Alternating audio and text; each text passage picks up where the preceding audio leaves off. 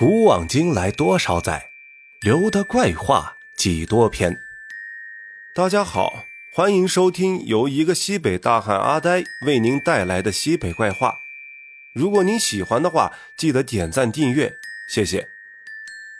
兜兜转转，忙忙碌碌的，到现在大学毕业也已经六年了，也混的呀，是从一无所有变成了负债累累。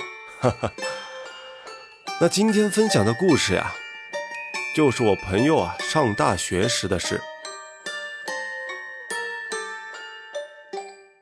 我朋友呢，标准的好学生，在大学之前呢，都是两耳不闻窗外事，一心只读圣贤书啊。虽然这样，但是看着身边谈恋爱的他呢，心里也有些躁动。再怎么学霸，那也是人呀，所以啊。他就在想，一定要考个好大学，然后啊，好好找个对象，这谈一段惊天地泣鬼神的恋爱。当然了，这些小目标呀，在他长得还算过得去的情况下呢，也很快的就完成了。那是在他上大二的时候，一天晚上，他和女友逛完街回学校，大概呢是八点半，看时间还早，他们也不想那么早的回宿舍。就打算随便找个地方坐一会儿，紧接着呢，两个人就是一通找，才发现学校里面能约会的地方呀都被占满了。他女友啊，这时就说干脆去教学楼嘛，反正都这时候了，里面肯定也没什么人了。他一听啊，就想着也可以，主要啊也再没地方去了。他们两个人呢，就一起去了三号教学楼的第一层最里面的一间教室。这两个人来到门口，还往里面看了一看，里面没人啊。随即他们就进去以后呢，一起聊天，顺便呀也亲密了一下。这年轻人嘛，可以理解啊。但是你可别多想啊，我朋友呢胆子还是比较小的，可没那个胆子呀，在教室里乱来。我们接着往下讲，就这样式儿的，过了半拉钟头，突然女友说呀想上厕所。但他又害怕，就让我朋友陪着他一起去。他们教学楼的厕所呢，都是在楼层的最里面，加上啊，快到十点了，很黑又没人。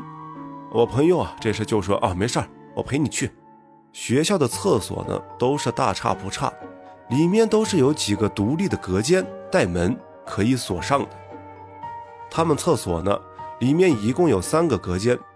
因为教学楼里也没什么人，所以我朋友呢就站在了女厕所的门口，眼看着女友进了第二个隔间，他就倚着门框在那等她。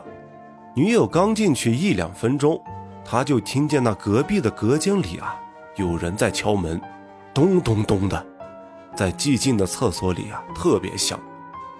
他还以为是他女友想吓他，就笑着说呀：“别闹了，快一点。”我又不会被你吓到的，但是紧接着女友却说：“你在跟谁说话呢？”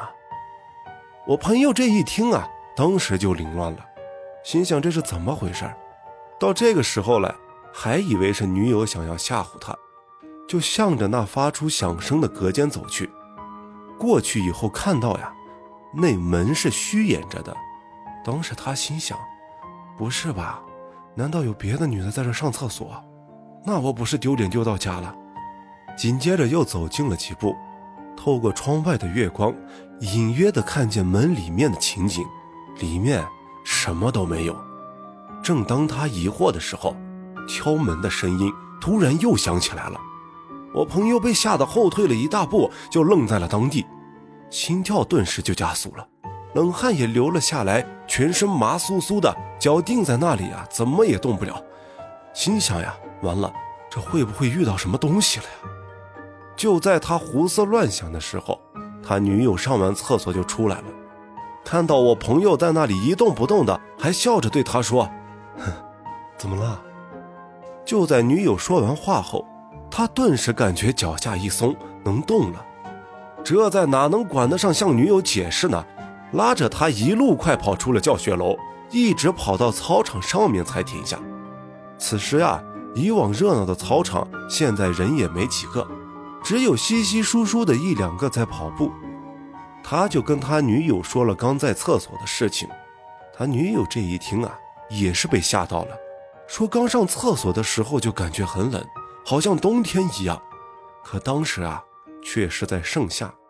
就在这时，他的耳边又传来了鸟叫的声音。抬头一看呀，隐隐绰绰的，就像是乌鸦。他赶紧让女友看，女友抬头看完以后，又是说，什么都没有啊。他这顿时就心凉了。此后的一个星期啊，他也是很倒霉，干什么都不顺心，直到半个月后才慢慢好转。